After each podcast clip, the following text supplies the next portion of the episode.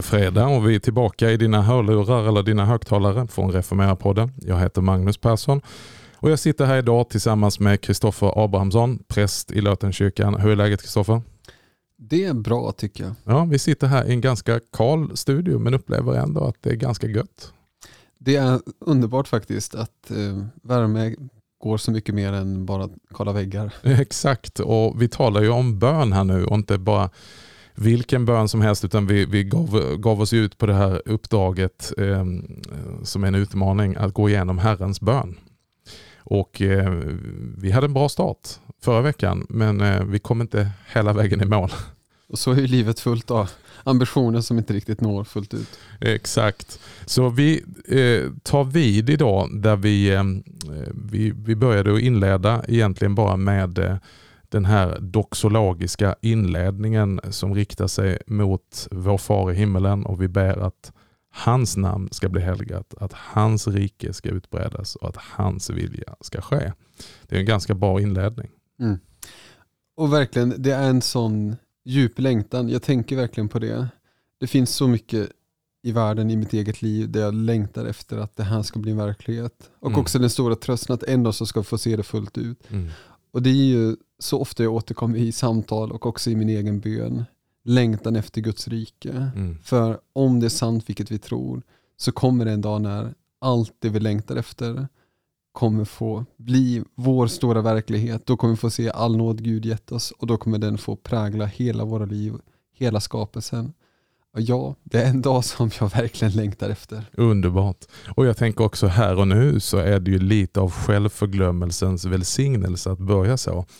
Att istället för, för vi är ju så till mans, eller i alla fall jag, eh, med mitt namn nu då? Vad sa de nu om mitt namn? Och varför nämndes inte mitt namn? Och, och, när vi sitter och spelar in så befinner vi oss på en konferens och det är ju jättehärligt. Men, men även mitt på denna helgade konferens så kan vi bli så självupptagna. Ja, de nämnde alla andras namn, men, men, men med mitt namn då? Och vi kan bli så upptagna av, av, av mitt rike och, och, min vilja. att Nu blev det inte, jag hade ett förslag här inför den här gudstjänsten men det blev ingenting av. Det är ju underbart att få komma in i denna heliga självförglömmelse. Att det handlar inte om mitt namn, det handlar inte om mitt rike och det handlar inte om min vilja.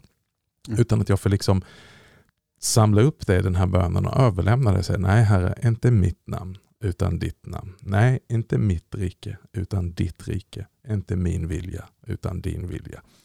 Ser man det på rätt sätt och, och får insikt i detta så är det något av det mest själavårdande och befriande som finns. Mm.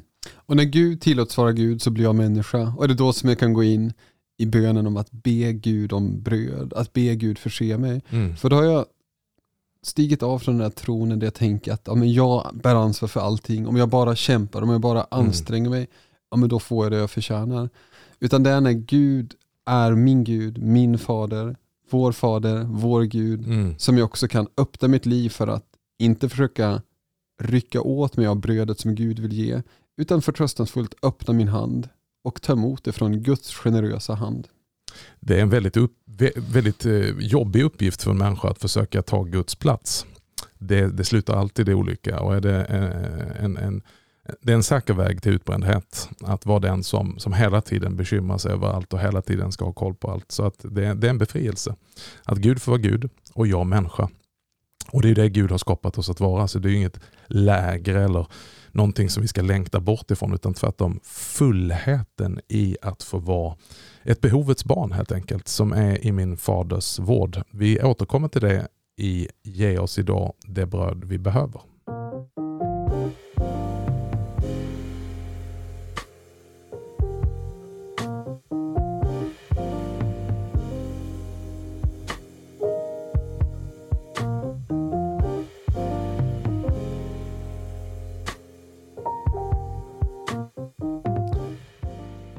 Vi har ju kommit till den satsen nu då Kristoffer som är, kan låtas väldigt konkret jämfört med de andra. Jag säger inte att de inte är konkreta men nu, nu är vi verkligen nere här och rör oss på, på vårt plan och våra behov. Ge oss idag det bröd vi behöver. Här finns ju jättemycket att lyfta fram.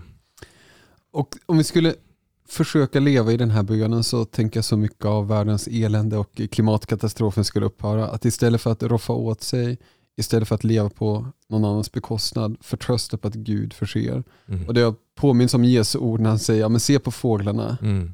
se på markens liljor. Mm. Fåglar de skyddar sina liv genom lovsång, de flyger fritt i skapelsen, de är inte upptagna åt att liksom försvara sig, de har ju, i och för sig kan de ha revir och annat, men att de flyger fritt och eh, Mm. liljorna växer i all sin prakt, inte för att utarma någon annan, utan de i sin särart återspeglar Guds skönhet. Och då tänker jag att bönen är att idag och idag och idag få ta Mm. emot det Gud vill ge. Och då ge allt det jag vill, allt det jag behöver, Mm. men också väcka hungern efter det levande brödet som är Jesu kropp och blod som vi får ta emot vid nattvarden. Om vi stannar där vid just det, det här som du säger. Jag tänker av någon konstig anledning eh, ofta när jag kommer till den här strofen på en älsklingssalm som, som är så eh, det är lite ett soundtrack av mitt hjärta som jag behöver nynna på. Så det är väl därför Gud har gett mig den. Blott en dag, ett ögonblick i sänder. Och, och sen kommer det lite senare. Allt ju vilar i min faders händer. Så det här är ju också en uppmaning till detta idag. Alltså ge oss idag, eller den gamla versionen, vårt dagliga bröd giv oss idag. Att inte så snabbt rusa fram i det som händer sen. För att vi nämnde utbrändhet, men jag tror också att eh, med teknikens hjälp och, och med en hög hastighet som, som livet går i idag så, så känns det som att vi ska vara överallt samtidigt. Och, och nästa vecka och planering och kalendrar och påminnelser och allt som bara piper och tutar i våra telefoner. Men att just vara närvarande i nuet och säga att Gud, det är lite som mannat i öknen. Att Gud dumpar inte en container och sa ta hand om detta, kyl ner detta, nu har ni så ni klarar en månad. Utan dagligen kom det nytt manna med den tydliga uppmaningen och funktionen att det här är ingenting som ni kan ta och roffa åt er. Lagra, den som samlar mest har mest och kan klara sig resten av veckan. För det här, det här eh, jag kommer inte ihåg om, vad det var, om det ruttna eller alltså det var oätligt Mm. dagen efter. Utan varje morgon är din nåd ny, stor är din barmhärtighet. Och låter det få bli en tacksägelse också. Att varje gång jag äter, låter det faktiskt få bli en tacksägelse. Att stanna upp och tacka för Gud. Tack att jag får äta ännu en gång. Och det är så många gånger som jag inte låtit mina måltider, oavsett om det är en frukt på eftermiddagen eller en ordentligare måltid på kvällen, få bli ett tack till Gud. Utan snarare så här, ja, men nu behöver jag äta någonting och i sämsta fall verkligen bara, nu äter jag något i farten. Mm. Men att stanna upp inför det och också låta det få bli ett bönetillfälle. Och vår faderbönen vill ju hjälpa oss att sakta in och låta våra ögon öppnas för Guds godhet och generositet som finns till allt skapat, också till mig. Och jag tänker på den eukaristiska bönen eh, där vi ber av jordens gröda och människors arbete bär vi fram till dig. Och, och, och Även om det är en specifik nattvardsbön så innesluter det hela skapelsen. Att jag kan präglas, det är ett mönster som kan prägla mig med tacksägelse. Att Gud vi frambär hela skapelsen till dig. Att någon, det här kommer ju någonstans ifrån. Det här är ett frö som har grott i marken och, och som har grönskat eh, så att jorden har burit frukt genom din försyn Gud. Genom din sol, genom ditt regn så har du tagit hand om skapelsen. Mitt i denna klimatutmaning vi, vi lever med så, så, så tackar vi dig för skapelsen. Vi vårdar den. Vi tackar dig för de människorna som har skördat detta, som har processat detta och som har gjort den här måltiden möjlig så att jag nu kan leva. För vi lever ju av detta. Vi lever av det som Gud genom sin hand har sträckt oss genom människors händer. Mm. Och det är också en bön om omvändelse, men måtte Gud det jag äter faktiskt få göra att andra också kan erfara din godhet och kärlek. Må jag inte äta på andras bekostnad, Mm. utan låt också deras liv få vittna om vem du är och att de också får känna en tacksamhet över att jag kan få äta. För så tänker jag att de gånger som jag har odlat något litet, vi har ett litet trädgårdsprojekt i Löten och då man får ta en av de dyrbara tomaterna vi har, då kan jag känna en tacksamhet för att ja, men det här är något som vi har gjort tillsammans. Mm. Och jag känner att eh, vi som har gjort det, vi, vi känner tacksamhet över Gud, över att det grönskar, över att saker växer. Och vi vet att vi som fått ta hand om det har fått både lära känna Gud som skaparen och också varandra som medskapare. jag tänker på den här eh, avslutningen. Vi behöver. Det kan man meditera på hur länge som helst. Att det också utmanar glupskheten, eh, begäret som vi har. Va? Inte minst att många av oss kanske äter mycket mer än vad vi egentligen skulle behöva. Eh, på grund av överflödet som vi har medan andra svälter. Vilket eh, inte är bra för oss själva och vilket gör att vi vidmakthåller den orättvisa som finns i världen. Men att kunna ha förnöjsamhet och verkligen, eh, det står inte Gud ge oss idag allt vi vill ha. Eller Gud ge oss idag och så vidare. Utan det vi behöver. Mm. Att, att vara, vara, vara nöjd med det. Och att vara återigen tacksam. Alltså förnöjsam är ett vackert ord. Mm. För det gör att jag, men jag, jag får nöja mig med det jag får. Mm. Inte nöja mig på ett besviket sätt, utan vara nöjd med det och tacka Gud för det. Och det som jag tror att ungefär var tredje, fjärde matkasse i Sverige slängs utifrån att vi ja. köper för mycket. Och det är också en bön, om, bara när man handlar så här, men låt mig få ta det jag behöver, mm. varken mer eller mindre. Låt mig få ta emot det så att allt kan leva, så att allt kan faktiskt få äta sig mätt idag. Och tack Gud för att jag får det jag behöver. Jag behöver inte roffa åt det på någon annans bekostnad, för det är så vi ofta tyvärr i vår del av världen lever våra liv. Mm. Utan ta emot det goda Gud ger.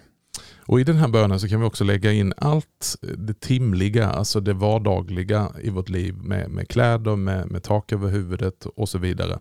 Så att den här bönen kan ju också få ringa oss och jag tror ju på det att så som man ber så tror man. Så som man ber så lever man. Och När den här bönen får sätta sig i hela min varelse så kan det börja prägla att när jag också tänker på den här shoppinghysterin som kan vara runt kläder, som kan vara runt prylar. Att också låta det prägla mig. Är det här någonting jag behöver? Och Då avslöjar man ganska många avgudar i vårt liv genom bara att fundera på den frågan. Behöver jag det här? Eller är det andra krafter som vill få mig att vilja det? Mm. Och De flesta av oss har kläder nog som vi mm. behöver. De flesta av oss har mat nog. Eh, men trots det så fortsätter vi att försöka utvidga det och då kommer vi tillbaka till den här bönen om Guds rike eller mitt rike. Mm. Ja men är det mitt rike jag är ute efter, ja men då kan det nog ske på din bekostnad Magnus eller någon annans bekostnad för att mitt rike behöver växa. Mm. Men är min längtan att förenas med Guds rike och Guds vilja, då kan jag inte ställa mig som en konkurrent gentemot dig, utan då är min längtan också att du ska kunna leva, att du ska kunna växa som människa, att du ska kunna må bra det är jättejobbigt när vi pratar om det här för att eh, min hustru hör ju antagligen på det här programmet i efterhand och då kommer hon till säga när det dyker upp ett nytt bokpaket, behöver du en bok till Magnus? Och fast det är teologiböcker så, så, så, så, kan jag ju drivas av ett sjukt begär på detta område. Så det kan vara de mest simpla saker. Men det handlar också om förvaltarskap. Hur förvaltar vi våra pengar, våra tillgångar eh, och tänk att det är så lätt för mig att beställa ytterligare en bok eller än värre en bokserie. När jag har redan ett helt bibliotek där det är fler böcker som är olästa än de som är lästa. Så för att eh, bara liksom driva den här punkten in på ett område där det gör ont, kanske för många av våra lyssnare också. Så att, att leva i detta, är det här faktiskt ett behov eller är det ett begär? Och fast vi lever i påsktid, leva lite i form av fastans tänkesätt kring att den lätta bördan är att följa Jesus mm. och att bli fri från de här avgudar som även kanske vi ibland klär i kristna termer.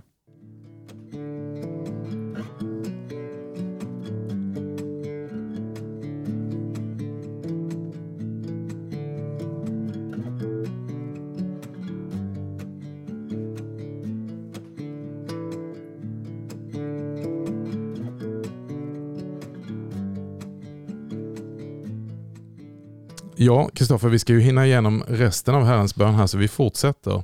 Och Då kommer vi till bönen om förlåtelse. Förlåt oss våra skulder så som och vi förlåta de oss skyldiga är. Och nu kommer vi in på gamla översättningar helt plötsligt. Jag tror att många av oss stöter till vid den bönen. Och det är en av de stora mysterier vi står inför, förlåtelsens mysterium. Mm. Men jag tror också att vi har erfarenhet av det, att när vi lever i oförsoning så blir vårt hjärta hårt mot oss själva, mot Gud och mot dem i vår omgivning. Men när vårt hjärta, kanske ibland genom våra tårar om bön om förlåtelse blir mjukt så kan vi också ta emot förlåtelse. Mm. Den som tror sig förtjäna förlåtelse blir ofta obarmhärtig. Mm. Den som behöver förlåtelse blir ofta barmhärtig. Mm. Och där tror jag att vi behöver låta, men ofta tårarna få Mm. mjukgöra vårt hjärta.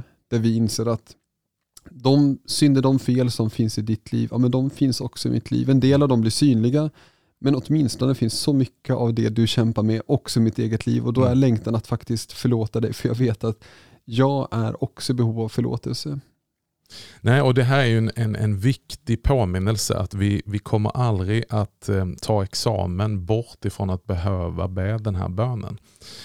Att vi kommer till en punkt där vi, där vi kan leva utan att ta emot förlåtelse och be om förlåtelse och att också ge förlåtelse.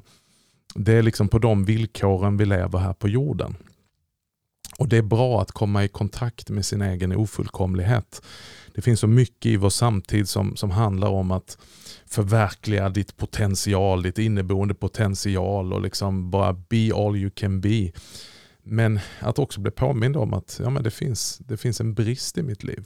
Det finns eh, regelbundet där jag överträder och skadar andra. Och, och, och, och Det här förblir som en, liksom en syndabekännelse i en mening. Att jag bekänner inför dig Gud att jag, jag behöver be om din förlåtelse. Och när jag har tagit emot den förlåtelsen så behöver jag också säga att precis som jag har fått den fritt och förintet så behöver jag ge den vidare. Mm. Och bönen om att Gud ska rädda oss från det onda, eller den onda. Och att vi då ber Gud att faktiskt inte låta bitterhet, oförsoning eller någonting annat av ondska få greppa vårt hjärta. För jag tänker att när hoppet och tron och kärleken, när de svalnar i mitt eget liv, då hamnar jag i oförsonlighet. Mm. Då hamnar jag i hårdhet och då hamnar jag också i om en viljan att inte förlåta. Mm. Men när Gud räddar mig från det onda så bevaras tron, hoppet och kärleken vilket gör att jag då väljer att vandra den mödosamma men livgivande vägen som är förlåtelsens och försoningens väg. Mm. Och jag, jag brukar försöka när jag, när jag är medveten om det som, som vi sa i förra programmet så ibland så ber man det här av ren rutin och bara skynda igenom. Men när man stannar upp så kan man också tänka på de som skulle faktiskt behöva min förlåtelse. De jag kan frigöra. Eh, och när jag frigör dem så är det ju faktiskt så att jag frigör mig själv. Eh, frigör dem från den skulden som jag har placerat på dem. Den skulden som jag ibland kan nästan njuta av att se hur den pressar dem. Att det är ditt straff, du kan gott lida. Och jag håller inne med mitt frikännande från dig samtidigt som jag går inför Gud och vill bli frikänd och befriad från min egen skuld. Så kan jag ju faktiskt tänka på, se människor framför mig och ibland kanske namnge dem och säga Herre, hjälp mig att förlåta. Hjälp mig att frigöra. Att släppa lös den här människan från den här skulden som har med mig att göra. Mm. Och inte därmed säga att de har gjort rätt eller behandlat dig på ett korrekt sätt. Men ändå säga, med likt Jesus på korset, så här, Fader förlåt dem. Både de och jag vet inte alltid vad vi gör och de har orsakat mig lidande, de orsakar mig sår. Och där är det som du säger, att det blir en befrielse också för sin egen del. Man blir inte att man erkänner deras felaktigheter, men man på ett sätt reser sig uppifrån dem och säger men Gud vill också förlåta dig och därför kan jag fritt vandra ifrån den här situationen med längtan om att vi en dag ska få en försonad relation. Mm. Och just nu så har jag tagit det första steget genom att jag slutar använda din skuld mot dig Mm. utan låter förlåtelsen få bli en mötesplats mellan dig och mig.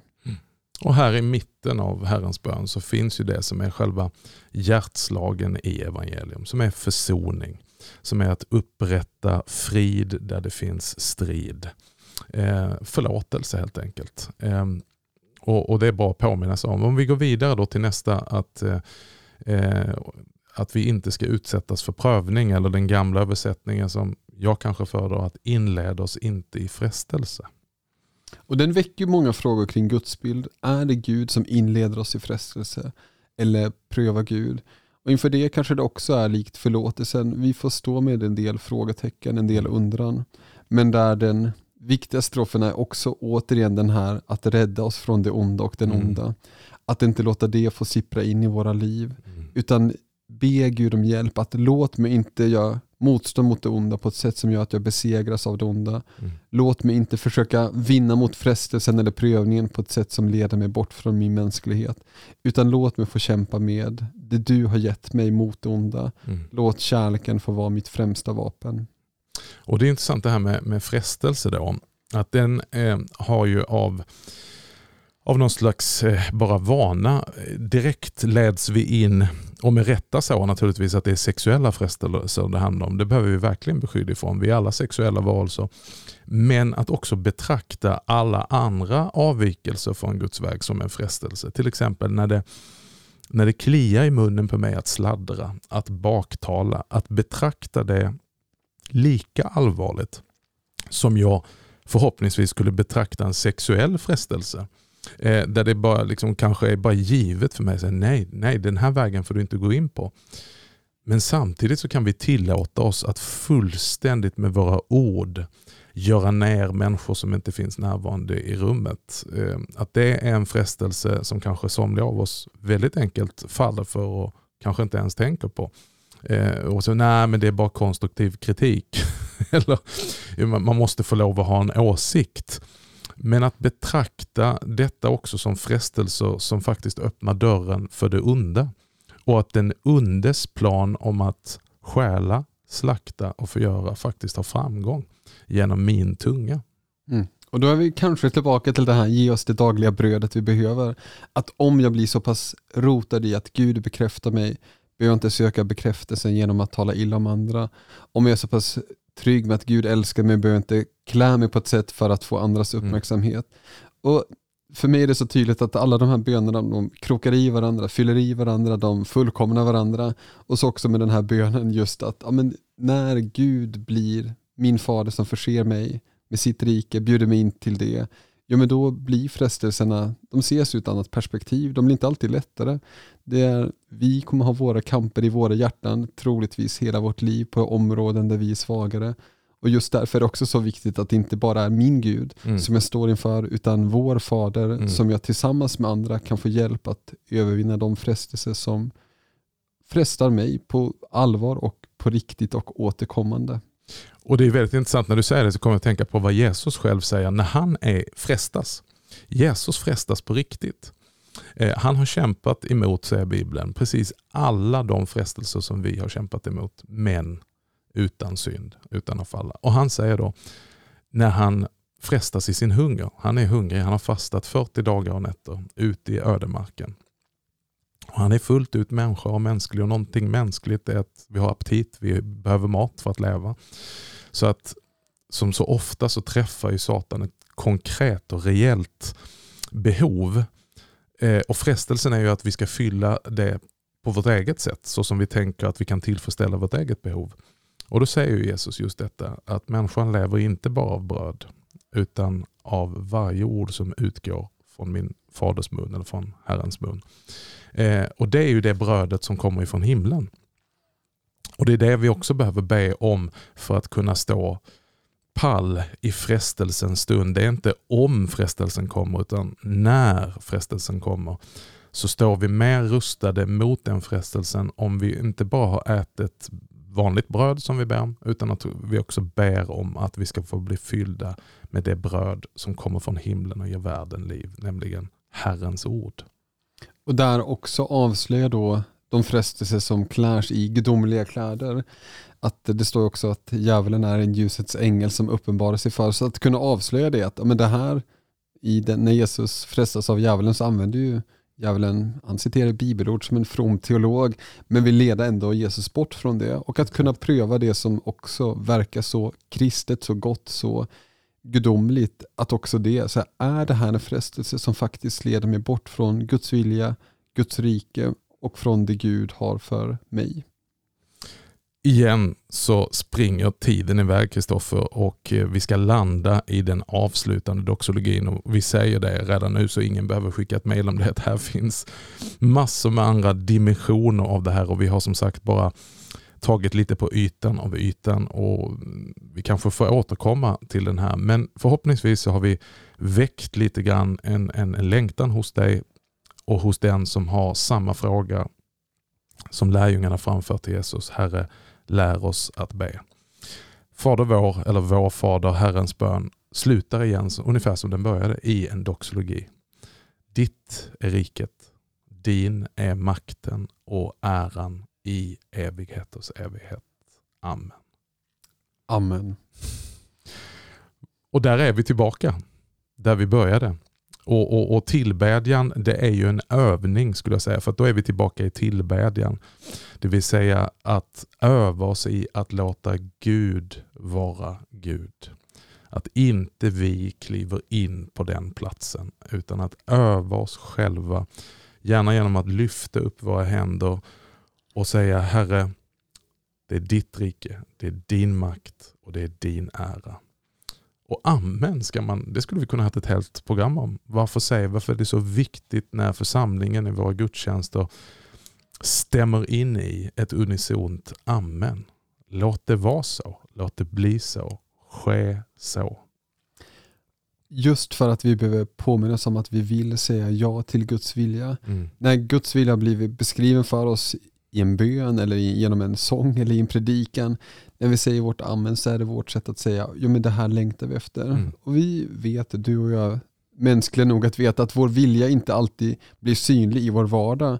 Men likväl så är det ett amen att efter varje gång som jag bett vår fader mm. så är det min längtan, men Gud låt något mer av det här få genomsyra mitt liv och vår värld. Mm. Låt något mer av din vilja få tränga igenom mina relationer, min omgivning. Och då kan jag säga att amen som en förtröstan på att Guds vilja får ske i och genom mig. Kristoffer, det har varit en förmån att få eh, så här bara sitta och tala om Herrens bön tillsammans med dig. Och Vi får anledning att återkomma, men med detta så vill vi bara eh, uppmuntra andra dåliga bedjare som lever med denna konstanta fråga. Herre, jag vill be. Jag längtar efter att be, men Herre, lär mig att bedja. Och jag skulle vilja uppmuntra dig att börja med den bönen som Jesus själv gav till sina lärjungar när han säger inte tycker inte det är konstigt, tycker inte att det är skämmigt för dem att de ber om detta utan han med glädje säger ja, när ni ber ska ni göra så här. Och så förestavar han Herrens bön. Börja i det lilla. Börja där. Och sen så finns bönen en fullständigt outtömlig värld. Det finns böneböcker, tidebönsappar, en massa olika redskap eh, som kan hjälpa oss att tränga in och vandra vidare på bönens väg. Och det som de kloka säger, be som du kan och inte som du inte kan. Nej. Och en gammal kyrkoherde han sa, bönens ande ges åt den som ber. Så att när vi ber så får vi också bara mer av den bönens ande som för oss in.